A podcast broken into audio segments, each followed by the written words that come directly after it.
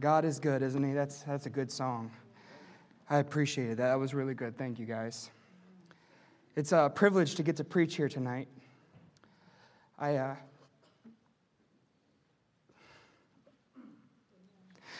can't help but think how good God is.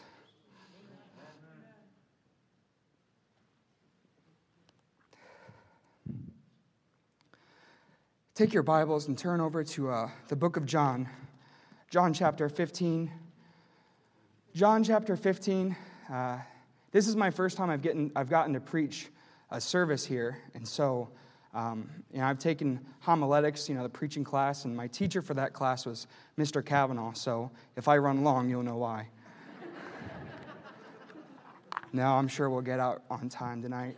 Um, John 15, beginning in verse 1 the Bible says, I am the true vine, and my Father is the husbandman.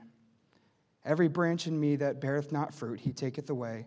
And every branch that beareth fruit, he purgeth it, that it may bring forth more fruit.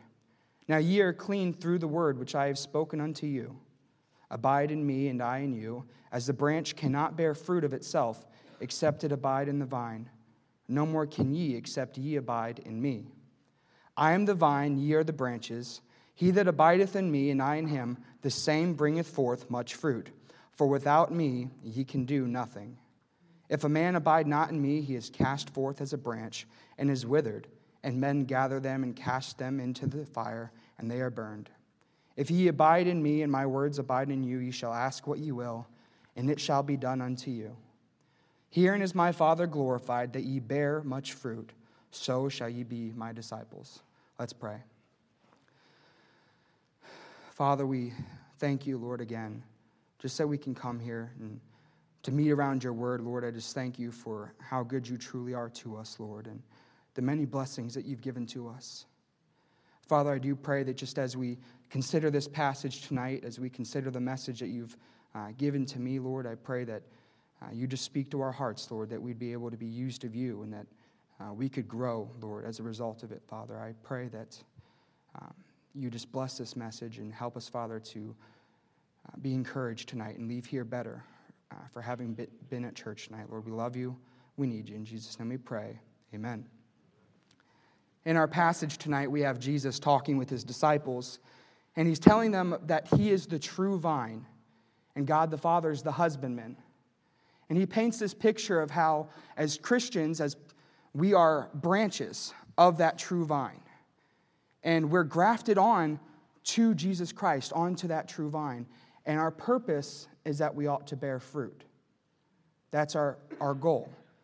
When you plant something that you hope to bear fruit, that's the whole purpose of it. If you grow some tomatoes, your goal is to grow tomatoes. You know, it's simple as that. So we've been grafted onto the true vine, onto Jesus Christ, and that's what he's telling his people. And he tells us that our fruit should be produced and that it should remain. And there's only one way that we can be fruitful, only one way that we are able to produce fruit, and that is from abiding with Christ. The only way that we can be profitable, the only way that we can be fruitful in this life is if we're abiding in Christ. In verse number uh, 5, he says, For without me ye can do nothing. I think of that passage, but I can't help but think later, earlier on in the scriptures in Matthew, he talks about, but with God, all things are possible. Without God, we can do nothing. We're not going to have anything profitable, but with God, all things are possible. It is our responsibility as Christians to bear fruit. And I want to talk about that tonight. But specifically, I want to talk about that word abide and what it means to abide. Abide is a, a simple word, it means to stay, to remain, or to dwell. This can be found in Genesis 19, verse 2. Turn there if you would. Genesis 19 in verse 2.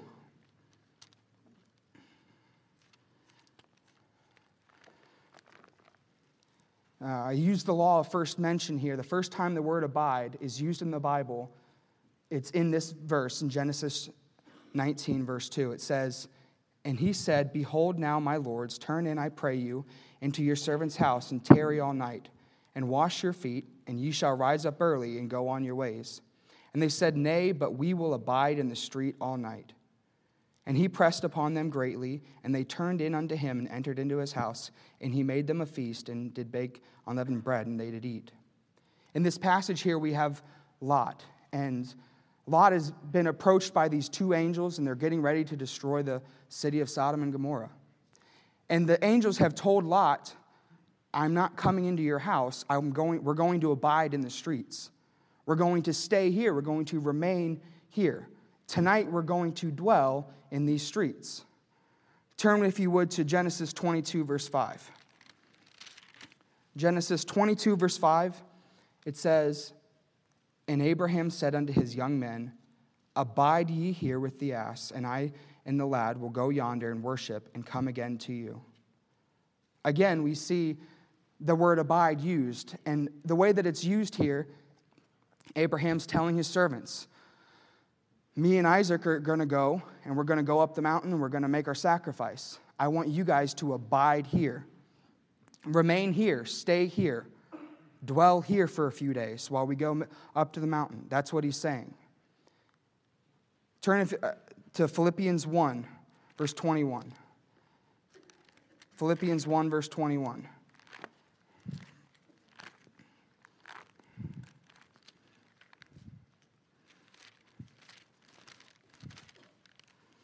Philippians 1, verse 21, the Bible says, For to me to live is Christ, and to die is gain. But if I live in the flesh, this is the fruit of my labor.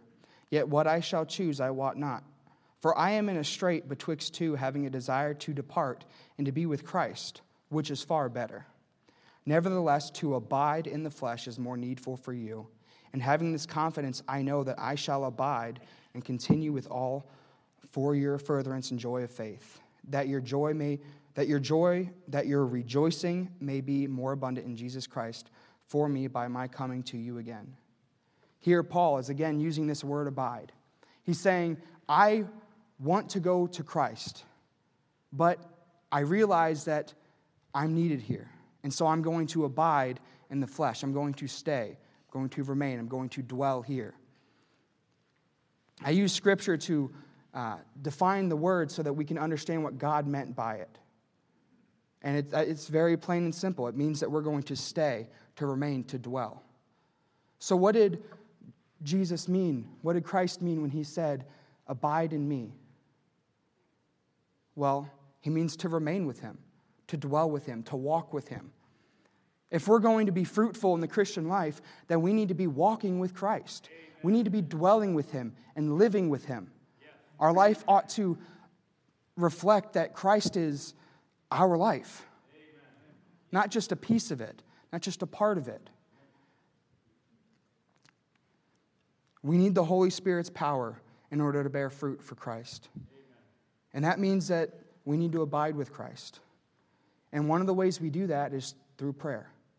I don't have anything super uh, revolutionary tonight, nothing new just the basics. Prayer, one of the most underused tools we have. And I think it's underused because it's the most powerful tool that we have. Without me, you can do nothing. I'm not convinced that we grasp what that means. If we truly believe that God can do all the great things that He says he, that He can do, why isn't it taking place? Why aren't we seeing revival? Why aren't we seeing our family members saved, our friends saved? Why aren't we seeing the results that we should?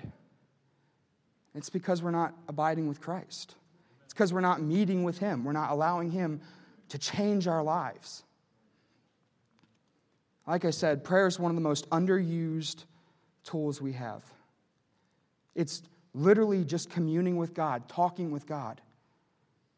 It helps us to build our relationship with God. And we don't do it enough. Amen. We think we do. But do we really do we really take the time to get a hold of God? To sit down and listen for that still small voice? Or do we just keep pushing on through the hustle and bustle of everyday life, just busy, busy, busy.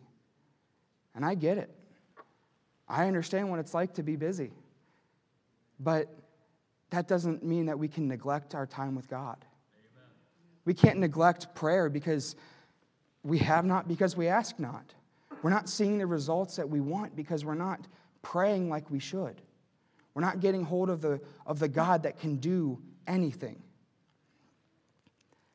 Prayer is so important, and we're commanded to do it. In Matthew chapter 9, verse 37 through 38, God tells us a few things that we ought to pray for. Matthew 9, verse 37 and 38. It says, Then saith he unto his disciples, The harvest truly is plenteous, but the laborers are few. Pray ye therefore the Lord of the harvest that he will send forth laborers into his harvest. So not only are we supposed to be praying for souls, but we're supposed to be praying for workers to see that harvest come in, for those laborers. It's not enough to just pray that we're used of God and pray that we see souls saved. We need to be praying that there's more workers because there's a harvest out there. There's a world, there's a lost city out there that needs saved, and they're not getting saved because nobody's going. We're not doing it. We're not going. And it's because we're not praying. We're not getting a hold of the God that can change the hearts and lives of people. And we don't know that God. We don't realize that He can do that because we don't have a walk with Him. We don't know Him like we should. And I'm not just preaching to you guys, I'm preaching to myself. 1 Thessalonians 5:17, a very very common, well-known verse. Pray without ceasing. Is that the characteristic the characteristic of your prayer life? That you pray without ceasing, that you're in a constant state of prayer, that it doesn't end? Is that what our prayer life is like? I'm the first to say mine's not like that all the time. I get distracted, I make mistakes. I allow myself to, to get caught up at times in, in the things that I want. And so I forget about God at times. And so I stop praying. I think I can do it myself. But we're not going to be fruitful that way. We're not going to bear fruit if we're doing it in our flesh.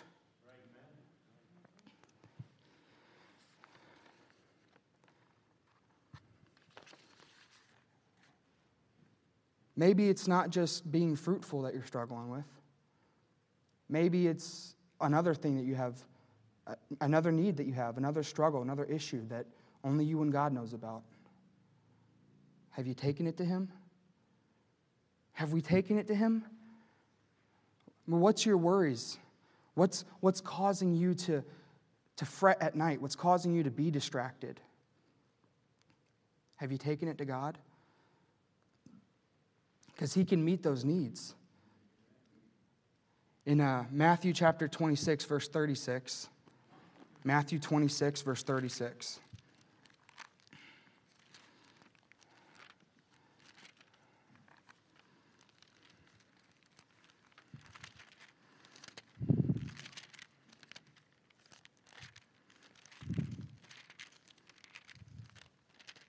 Matthew 26, verse 36 the Bible says, Then cometh Jesus with them unto a place called Gethsemane, and saith unto the, unto the disciples, Sit ye here while I go and pray yonder. And he took with him Peter and the two sons of Zebedee, and began to be sorrowful and very heavy. Then saith he unto them, My soul is exceeding sorrowful, even unto death. Tarry ye here and watch with me. And he went a little further and fell on his face and prayed, saying, O my Father, if it be possible, let this cup pass from me. Nevertheless, not as I will, but as thou wilt. And he cometh unto the, unto the disciples and findeth them asleep, and saith unto Peter, What? Could ye not watch with me one hour? Watch and pray that ye enter not into temptation. The spirit indeed is willing, but the flesh is weak. And Jesus sets an example for us. He's getting ready to be crucified, to, to pay the price for sin and to be whipped and beaten and murdered for our sins, and then to hang on a cross. And he knows it's going to be a hard thing. And what does he do? Does he get some rest for the night before? Because he knows what's coming? In a sense, he does. He gets with God and he prays. Not just for 10 to 15 minutes, but for an hour. And he doesn't just pray, but he asks those around him to pray with him. Can you pray with me for an hour, Peter? James, John, can you pray with me for an hour? That's all God's asking. Can you pray with me? I'm about to go through something rough. I could really use your prayers. Do we pray for one another like we ought to? Are we praying for one another? Are we even willing to be praying for one another?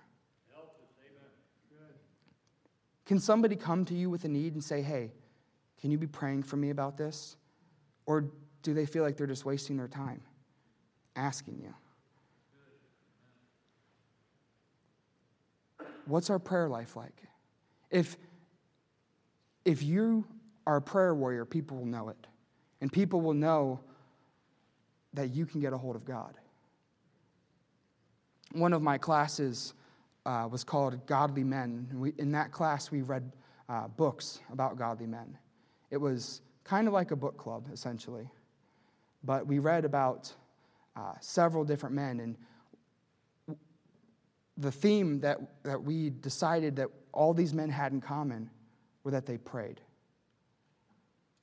You think of Charles Finney or George Mueller, John Hyde, who's nicknamed the Apostle of Prayer, Praying Hyde. They were successful. They saw victories in their, in their Christian lives, and it was because of their prayer life. John Hyde, uh, I, we were reading the book Praying Hyde, and in that book, it was talking about how John Hyde would uh, go to these, these meetings, these conferences. And he wouldn't always go to the preaching, but he'd stay in his room and he'd pray 13, 14 hours a day. He prayed so intensely and with such fervor that his heart literally shifted. And the doctors told him that if you didn't live a life of more ease, you didn't live such a stressed out life, you're going to die. All he was doing was praying. He had such an intensity in his prayer, it affected his physical body because he cared about what he was praying for. He'd spend 13, 14 hours in prayer at times. That's intense. I don't know if I could do that. I, I would hope that I would have the ability to do that. I don't know that I would. And he'd come out of these prayer sessions and he'd say, I, have met with God. And he gave me a great piece of, of, of information from his word. And he'd tell the people around him, and they were just stirred and excited because he was excited, because he'd gotten a hold of God. And people were saved at these conferences as a result of him praying. I think of George Mueller. Some of you may know he was uh, a man that lived in um, Europe, Bristol was where he was mainly at, and he had an orphanage. And before he had his orphanage, he was a, a pastor at a church. And he decided, you know what, I, I'm not going to take payment from my church. I'm going to trust God to provide for me. And so, what he would end up doing was that he would leave a box at the back of the auditorium. And as people felt led of the Lord to give, that's how he would live. And he did that for years. That was before he had his orphanage. And he continued to live like that. He got to the point where he decided, I don't want to live trusting in that box on that back wall. I'm not even going to check it anymore. Lord, if you want me to have that money, you're going to have somebody bring it to me. Is our prayer life that sincere with the Lord, that close with Him that we can trust Him like that? And then watch Him provide? He ended up running an orphanage of, of, of, with thousands and thousands of kids. I believe at one point he had four different properties he was taking care of. And time and time again, the Lord provided.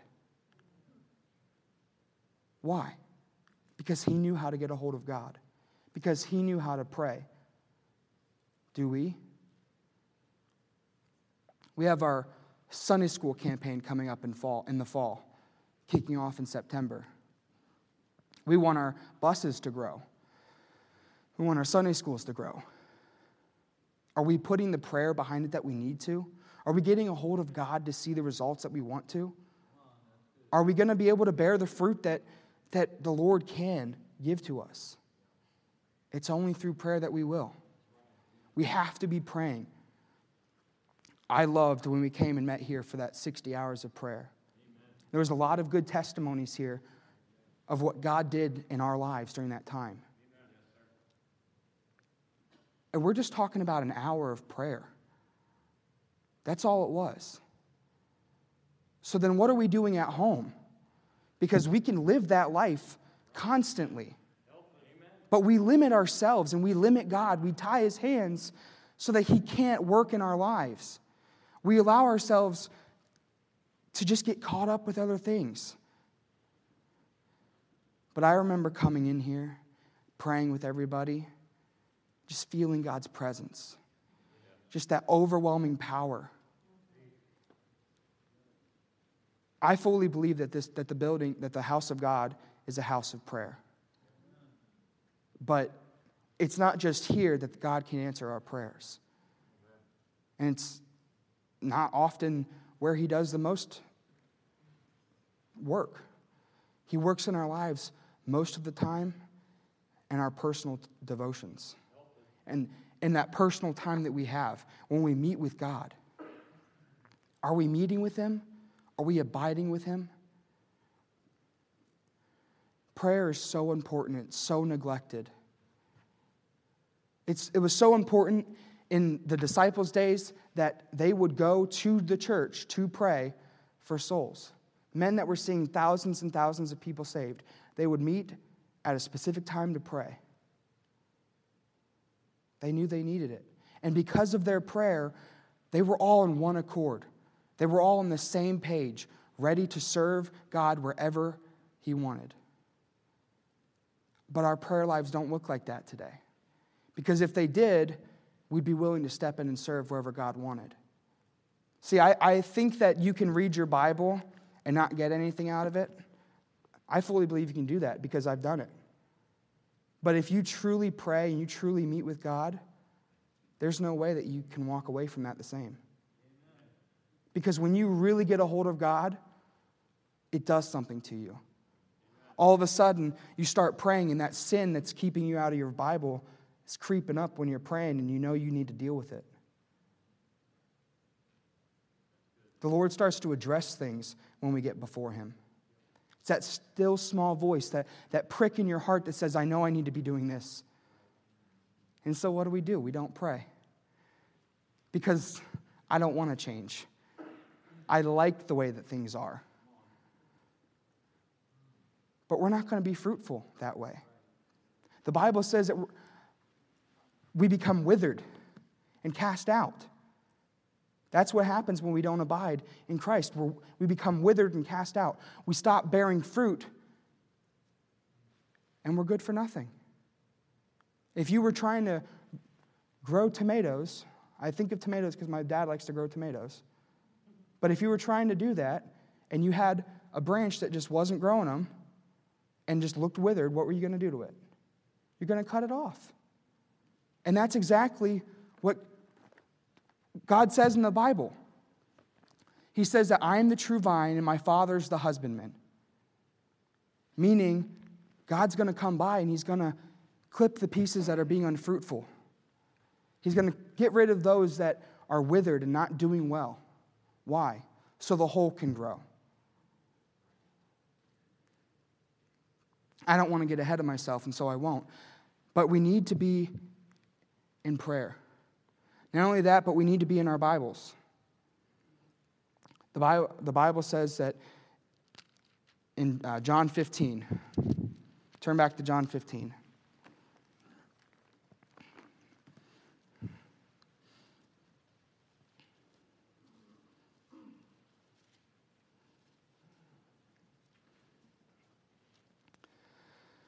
Verse number seven, the Bible says, if, excuse me, if ye abide in me, and my words abide in you, and my words abide in you, ye shall ask what ye will, and it shall be done unto you. My words abide in you. What is the word of God? It's this book right here. So that means that this book, not only do we need to be praying to God, but this book needs to be the cornerstone of our life. It needs to be what we think about every day. It needs to be, consume our thoughts. Does it consume our thoughts? Joshua 1 8 says, This book of the law shall not depart out of thy mouth, but thou shalt meditate therein day and night, that thou mayest observe to do according to all that is written therein. For then thou shalt make thy way prosperous, and then thou shalt have good success. We're supposed to meditate on the Word of God. That means that, that doesn't mean what people think meditation is. It means that we're it's in our thoughts. We're, it's consuming our thoughts. Instead, our thoughts are consumed by politics or sports or fill in the blank. Whatever is taking up that time in your head, it should be the Word of God. We should be thinking about the precepts that He lays out in this book. We should be thinking about what God says in His Word. Do we love God's Word? Do we have a, a desire to know God's Word? I don't know what your Bible says, but my Bible says that in the beginning was the Word, and the Word was with God, and the Word was God. Amen. Meaning Jesus Christ is the Word. Because the Bible goes on to say, and the Word became flesh and dwelt among us. So Jesus Christ said, Abide in me, and I in you. This is His Word. Then we ought to know it. Are you prepared if somebody comes to you with questions about how to be saved? Can you give an answer on that? That's one of the most basic things every single Christian should know is how to lead somebody to Christ. Because let's be honest, we don't actually know something until we can teach it. And so, do you really know that you're saved if you can't teach it? That's my question. Do you know the gospel enough to be saved? Well, then you can share it with others. Maybe you don't know the plan like Pastor has laid out. That's fine. But do you have a testimony? Can you walk somebody through what God did in your life? The verses, the, the scriptures that He went through? Can you explain to them how I'm a sinner? I know I'm a sinner. And because of my sin, I have to pay the price for my sin. But Christ died for my sins. Can we explain that? Can we show them scripture? We ought to. We ought to be able to. It's one of the most basic things. That's what every Christian ought to do, ought to be able to do. And I get it. You get to a point in your life where you're not able to go out soul winning. That's fine. We get that. But are you reaching out to those that you can? Are you praying for those that are going? Because as we just talked about, prayer is the most important thing. Maybe you can't physically go out, but are you praying for those that are? Are you involved in their ministries through prayer? God's word needs to be in us. We need to know it if we're going to be fruitful. We have to know God's word. Psalm 119, 9 through 16. Psalm 119. Very, very famous passage in the Bible. One of my favorite passages is uh, verses 9 through 16. says, Wherewithal shall a young man cleanse his way? By taking heed thereto according to thy word. With my whole heart have I sought thee. O let me not wander from thy commandments. Thy word have I hid in mine heart, that I might not sin against thee. Blessed art thou, O Lord, teach me thy statutes. With my lips have I declared all the judgments of thy mouth. I have rejoiced in the way of thy testimonies as much as in all riches. I will meditate in thy precepts and have respect unto thy ways. I will delight myself in thy statutes. I will not forget thy word. David here has a heart for God's word. And he became known as the man after God's own heart. And he did great things for God because he loved this book. He loved God's word. And he hid it. The Bible says he hid it in his heart that he wouldn't sin against God. He sought God. And how did he seek God? by learning his commandments, by learning the statutes that are laid out in the Bible. That's what we ought to do. It's plain, it's simple. I'm not giving you anything new. Because to be honest, I don't think we've grasped the basics. Our Christian life has become so shallow that we need the basics. We need to, we need to master this. We got to get a hold of getting a hold of God and His Word. And you never stop growing. You never get to a point where you've learned everything. That's why people like John Hyde could spend 13, 14 hours in prayer because he didn't know everything that was in this book. There's always more. The, the, the Word of God is living. And you're going to face different situations in your life, different scenarios, different problems are going to arise. And all of a sudden, a new passage in this book, not a new passage, a passage you've read a hundred times, will finally make sense to you because you're in that position. But you never get there if you don't know His Word. You can't rely on God's Word if you don't know God's Word. And just a, an extra piece for you here. Maybe you say, but I don't understand what his word says. That's, that's a valid concern. Turn over to John 14.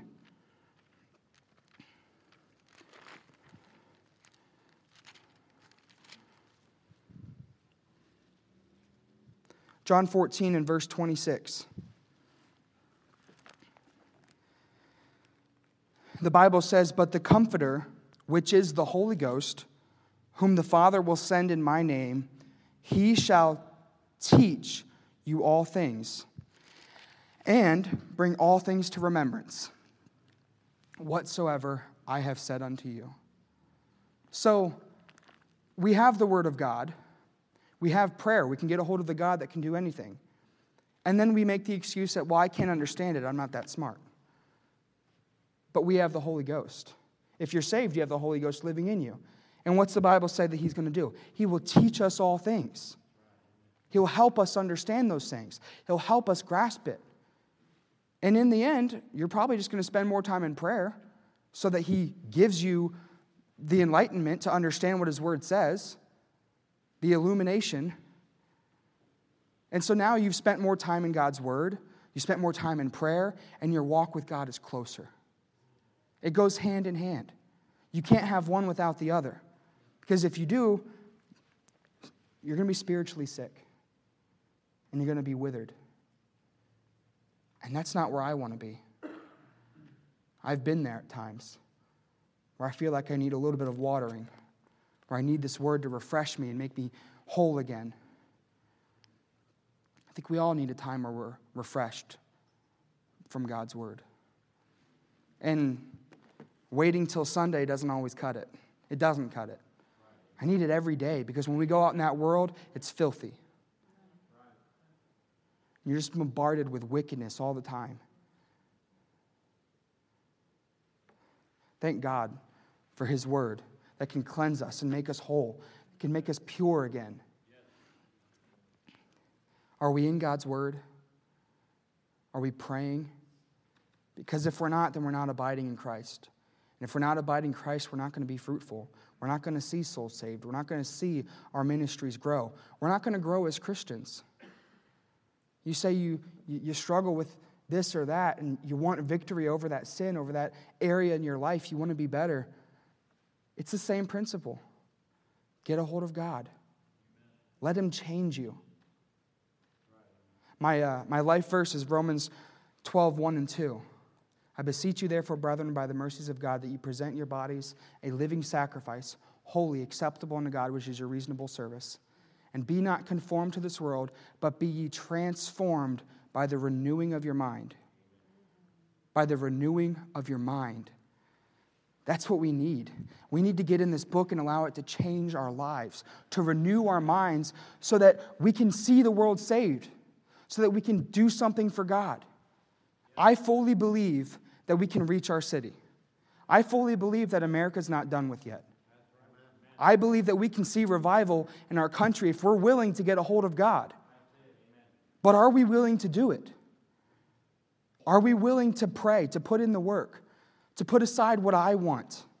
That's not always easy to do because we, want, we like to be comfortable. That's what the flesh does. That's what the devil wants you to do. He wants you to be comfortable. He wants you to just enjoy life. That's not why God left us here. He's given us the Great Commission that we're into, to go into the world and preach the gospel to every, pre, every creature. Every creature, every person ought to know about Jesus Christ.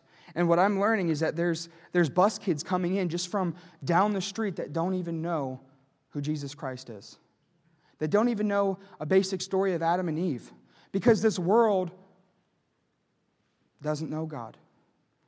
And we think everybody does. But we're raising a generation today that doesn't. And that's only going to go one direction. That's only going to go down. We're only going to see things get worse if we don't do something about it. If we don't start trying to reach into these homes and, and change the lives of people. That's how we bear fruit. Verse number 8 of John 15 says, Herein is my Father glorified, that ye bear much fruit. So shall ye be my disciples. Our whole purpose as Christians is to bring glory and honor to God. Thou art worthy, O Lord, to receive glory and honor and power, for thou hast created all things, and for thy pleasure they are and were created. They are and were created. We're here to glorify God. And the best way to do that is to see souls saved, to see fruit, to do something for God. Otherwise, why are we still here after we're saved? So we can live a comfortable life? The most comfortable life we're going to live as a Christian is going to be in heaven. The best life we're ever going to live is going to be in heaven. Why would the Lord put that out, put that off if we didn't have work to do? There's a world that's going to hell, and we're allowing it to. We're not reaching out in our communities. We think it's acceptable to go just these few times during the week, the scheduled times. And I'm all for the scheduled times because it makes sure that you put it on your calendar to go. But that's just a starting point. That's just a springboard to get you going, to get you involved. It shouldn't stop there. It should be every day of our lives we should be witnessing to people. To see fruit.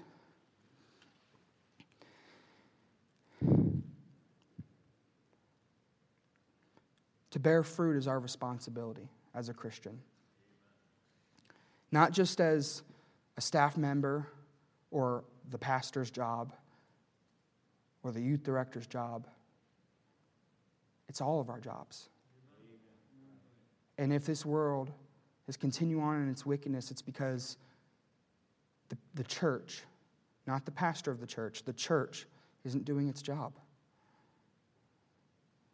We're not doing what we ought to be doing. We're not pushing as hard as we could push. In the early days of the church, they saw 3,000, 4,000 souls saved at one instance. Are we pushing to see souls saved? Are we getting a hold of God? Are we abiding in Christ?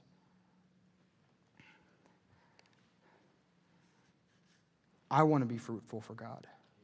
I want to see Him glorified in my life. And I'm sure that that's the case for everybody in here. I don't think anybody here would say, I don't want to honor God, I don't want to glorify Him. You never outright say that, but your actions kind of show it when we don't show up for soul winning, miss a church service.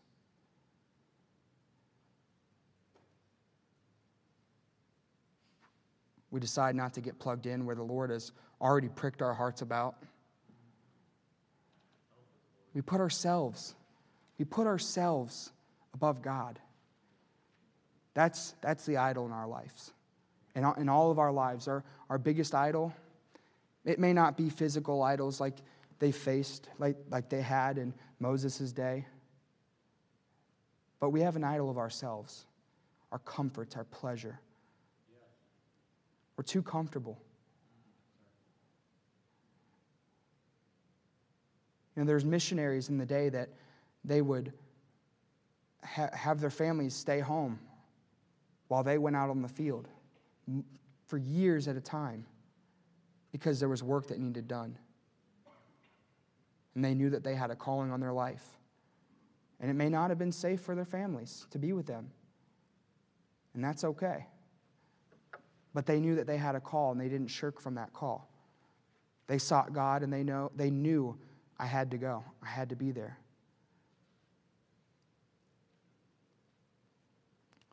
What are you willing to give your time to? What do you give your time to? What is on your, in your mind continually? What do you think about? What is consuming your life? Is it the Word of God?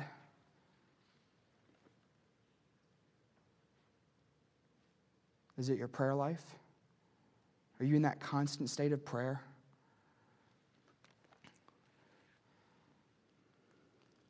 It's our responsibility to see souls saved. You know, the Bible says that those that, uh, that win souls are wise. I want to be wise. I want to be a soul winner. May not always say that I am one, but I ought to be. Where are you at today? How's your prayer life? How's your Bible reading? Have you been stagnant for a while? You're stuck in a rut? Change it up. Maybe you need to spend more time in prayer, more time in the Bible. Maybe you read your Bible and then pray. Try it the other way around. Do something different. Get a hold of God and allow Him to change your life so that we can then turn around and show everybody how good God is. Because God is good, isn't He? God's so good to us. Are you abiding in Christ? Do we have a daily walk with Him? Are we praying? Are we in our Bibles? Do you feel that you need to do more? Do more. If you feel the Holy Spirit convicting you and telling you that you need to do that, submit to that. Give in to that. And then make a plan to do so. Get in His Word. With heads bowed, eyes closed. I can't help but think of the psalmist who said, Search me, O God, and know my heart. Try me and know my thoughts and see if there be any wicked way in me. Is that the attitude we have today towards God? Search me, O God. Search me. As the piano plays, won't you come? Deal with whatever it is that you need to.